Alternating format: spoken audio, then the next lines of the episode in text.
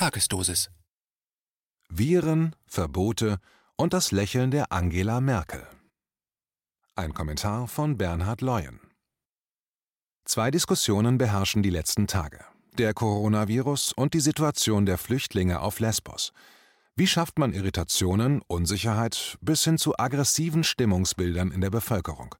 Durch manipulative Berichterstattung auf verschiedenen Ebenen. Beispiel Coronavirus. Was am 10.3. für die Bild-Zeitung noch ein großer Aufmacher war, Zitat, Paukenschlag in der Unionsfraktion, Zitat Ende, wurde gestern auf der gemeinsamen Pressekonferenz der Kanzlerin mit Gesundheitsminister Jens Spahn unaufgeregt in einem Nebensatz bestätigt. Bei der Bild las ich das so, Zitat, 60 bis 70 Prozent der Menschen in Deutschland werden sich mit dem Coronavirus infizieren, sagte Kanzlerin Merkel, 65 CDU, kurz nach Beginn der Fraktionssitzung. Da herrschte Stille in der Fraktion, berichten Teilnehmer. Zitat Ende. Und Freude in der Bildredaktion. Es winkten Panikzeiten. Bei der gestrigen Pressekonferenz formulierte sie schon nach knapp drei Minuten folgende Sätze: Zitat. Weiter muss man verstehen, wenn das Virus da ist und noch keine Immunität der Bevölkerung gegenüber diesem Virus vorliegt, keine Impfmöglichkeiten existieren, auch noch keine Therapiemöglichkeiten, dass dann ein hoher Prozentsatz, Experten sagen 60 bis 70 Prozent der Bevölkerung, infiziert werden, solange dieser Zustand so bleibt. Zitat Ende. Die Kanzlerin erwähnte immerhin die Quelle ihres Halbwissens, die Experten. Sie meinte damit zum Beispiel den Virologen Christian Drosten von der Berliner Charité. Der erklärte nämlich schon am 28. Februar das Phänomen. Zitat: Es werden sich wahrscheinlich 60 bis 70 Prozent infizieren, aber wir wissen nicht, in welcher Zeit. Das kann durchaus zwei Jahre dauern oder sogar noch länger, sagte er weiter. Problematisch werde das Infektionsgeschehen nur, wenn es in komprimierter, kurzer Zeit auftrete.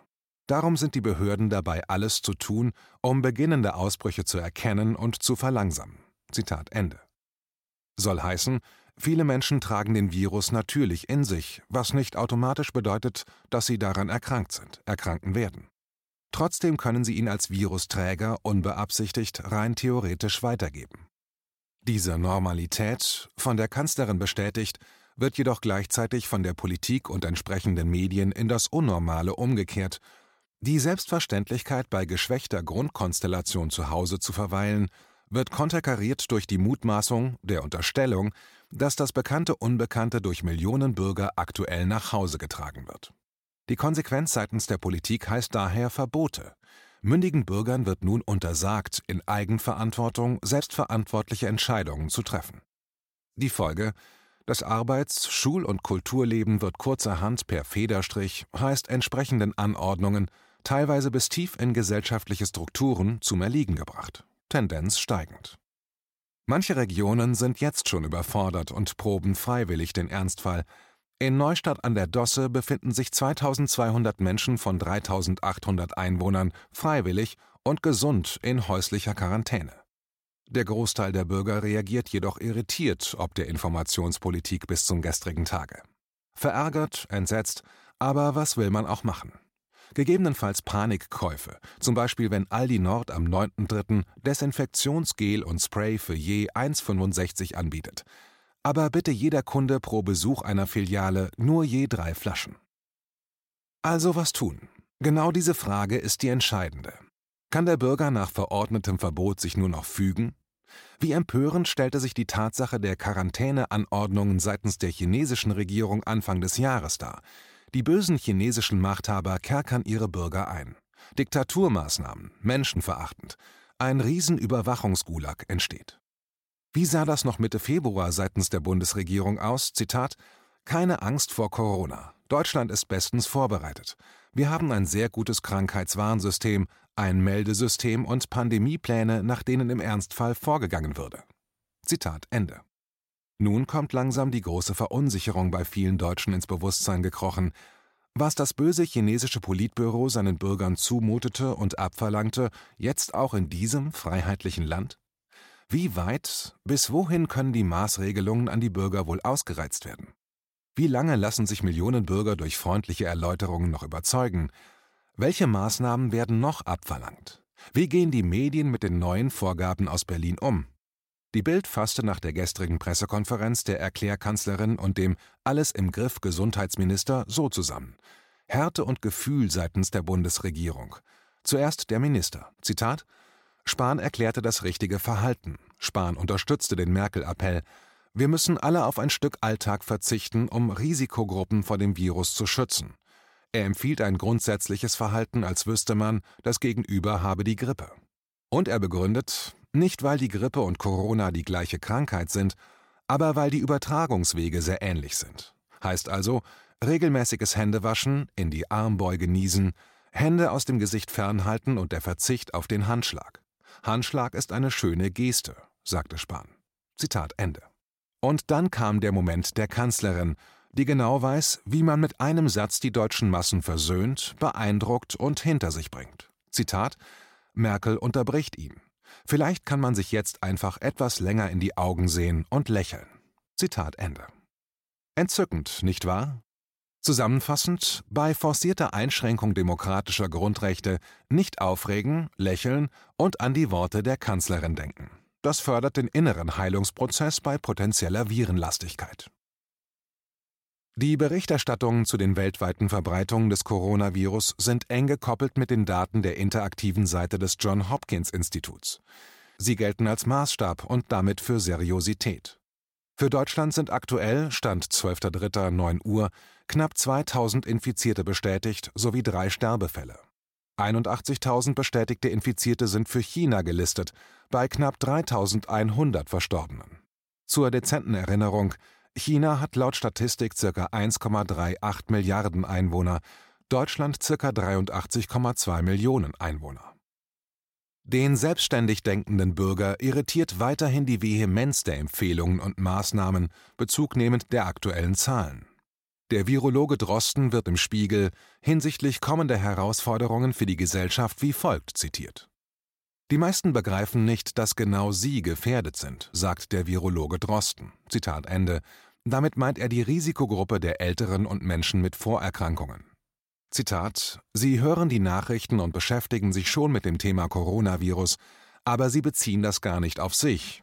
Daher sei es jetzt wichtig, mit den Eltern oder den Großeltern zu sprechen und ihnen den Ernst der Lage zu vermitteln. Das heißt aber auch, dass alle nun ihr Verhalten ändern müssen, sagt Drosten. Die Kinder sollten bis September, Oktober nicht mehr zu Oma und Opa zur Betreuung gegeben werden. Zitat Ende. Das wird mal soeben empfohlen.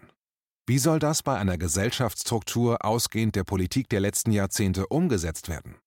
Vereinsamte, von der Ego-Gesellschaft vergessene Rentner, Familien mit notwendigen zwei Arbeitnehmern und dem System der Großelternunterstützung, alleinerziehende Berufstätige mit gleicher Problematik. Die Opfer einer zurückliegenden Politik werden erneute Opfer der aktuellen Politik. Wie sehr solche Vorgaben die Gesellschaft auch auf anderen Ebenen spaltet, zeigte sich jüngst bei der Klimadiskussion. Nun wollte Dieter Nuhr berufsbedingt auch ein Lächeln zaubern. Er twitterte, dass bei 0,0001 Prozent Betroffenen in Deutschland er eigentlich sehr gerne live auftreten würde. Anders formuliert der Hilferuf: Ich muss Geld verdienen. Obacht, das bedeutet für gewisse Kreise heutzutage Blasphemie gegenüber unserer Regierung, dem Thema, der Ernsthaftigkeit. Ein Virenleugner hat sich verraten. Heißt das bald Berufsverbote? Es sei bitte kurz erwähnt. Das zuletzt gerne konsultierte Robert Koch Institut informierte im November 2019 über eine ähnliche Thematik. Zitat In Deutschland gibt es nach aktuellen Schätzungen jährlich bis zu 600.000 Krankenhausinfektionen. Das geht aus einer vom Robert Koch Institut RKI veröffentlichten neuen Studie hervor. Die Zahl der durch Krankenhauskeime verursachten Todesfälle liegt bei schätzungsweise 10.000 bis 20.000 pro Jahr. Zitat Ende.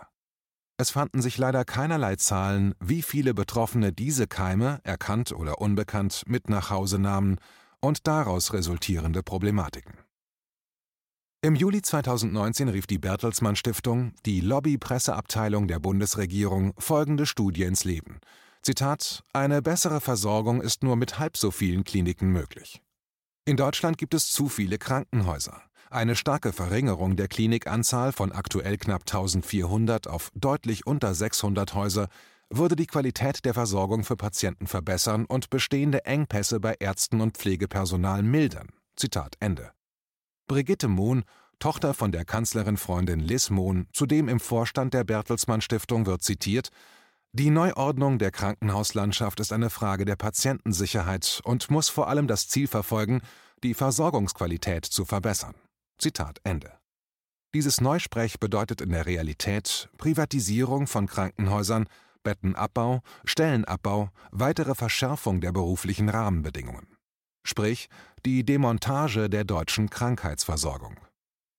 Diese Rechnung war ohne den Virus gemacht. Dass genügend Geld da ist, zeigt die aktuelle Maßnahme der Regierung. Zitat: Eine Milliarde gegen Corona aus dem Bundestag. Der Unionsfraktionsvorsitzende Brinkhaus verspricht bis zu eine Milliarde zusätzlich für Maßnahmen gegen das Coronavirus. Zitat Ende.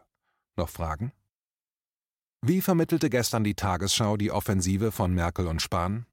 Die Kanzlerin habe zur Solidarität der Bürger in der Corona-Krise aufgerufen, vor allem im Blick auf die besonders Gefährdeten wie ältere und chronisch kranke Mitbürger. Das Kanzleramt diktierte, Zitat, beide stimmten die Bürger auf weitere Einschränkungen im Alltag ein. Die Kanzlerin sprach von einer außergewöhnlichen Lage. Zitat Ende.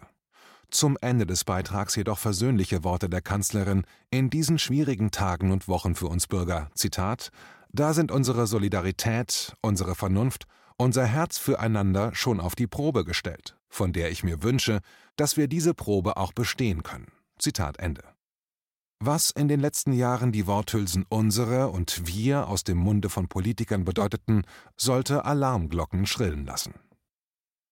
Zusammenfassend, seit Jahrzehnten wird dieser Staat demontiert, in seinen ursprünglichen Anlagen pulverisiert, um in der jetzigen Situation die Bürger in ihren Grundrechten massiv einzuschränken um dann volle Solidarität mit der Politik und den entsprechenden Entscheidungen und Maßnahmen via entsprechenden Medien einzufordern, wie nennt man so etwas, so ein System?